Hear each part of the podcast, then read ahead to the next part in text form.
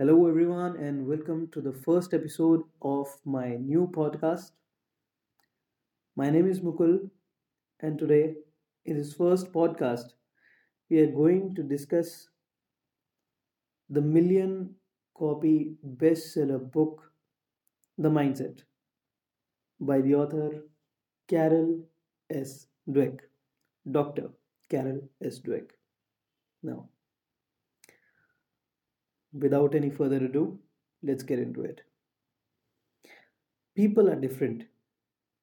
In the context of this book, the way people differ is in the way they react to failure, whether they consider the failure as a binding declaration or as an opportunity to learn. People differ due to the differences in their backgrounds, experiences, training, and a strong supporter of this view was Alfred Binet, the inventor of the IQ test. He thought that education and practice could bring about fundamental changes in intelligence. In fact, one of his quote read, "With practice, training, and above all, method, we manage to increase our attention, our memory, our judgment, and literally to become more intelligent than we were before." Robert Sternberg, who is considered as present day guru of intelligence, writes that the major factor in whether people achieve expertise is not some fixed prior ability, but purposeful engagement. It's not always the people who start out the smartest who end up the smartest.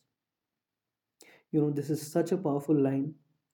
I want you to listen to it again. It's not always the people who start out the smartest who end up the smartest.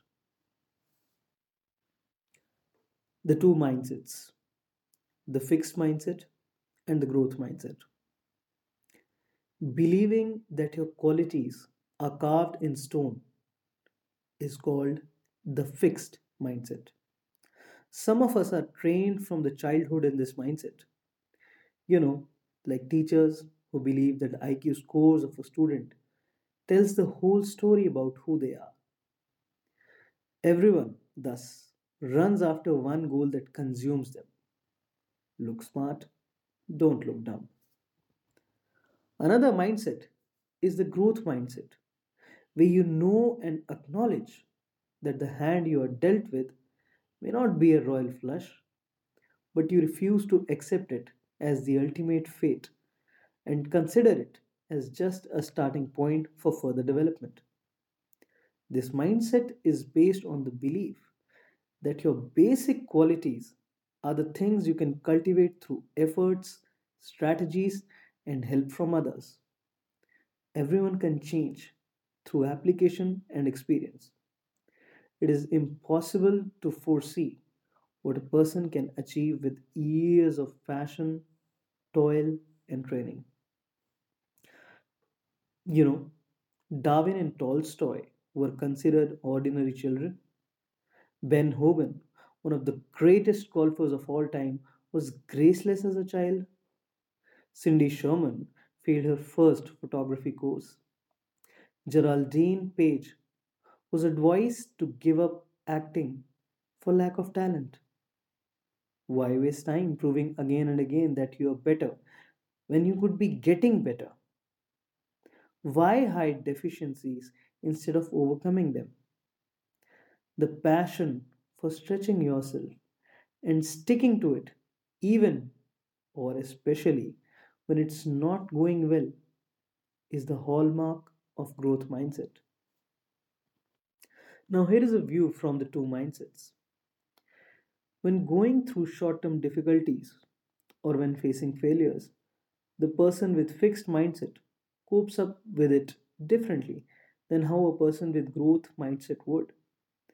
A person with fixed mindset would think that he is a failure or that someone upstairs doesn't like him or that he is a total failure and that there is no point in trying and that he should quit once and for all when this failure itself defines him. On the other hand, people with growth mindset deal with the failures directly. They assume responsibility to work harder and improve upon the present situation. Despite the stress, these people are ready to confront the challenges. And this is the view of the two mindsets. That will be all for this podcast, and I'll see you in the next one. Have a nice day. Bye bye.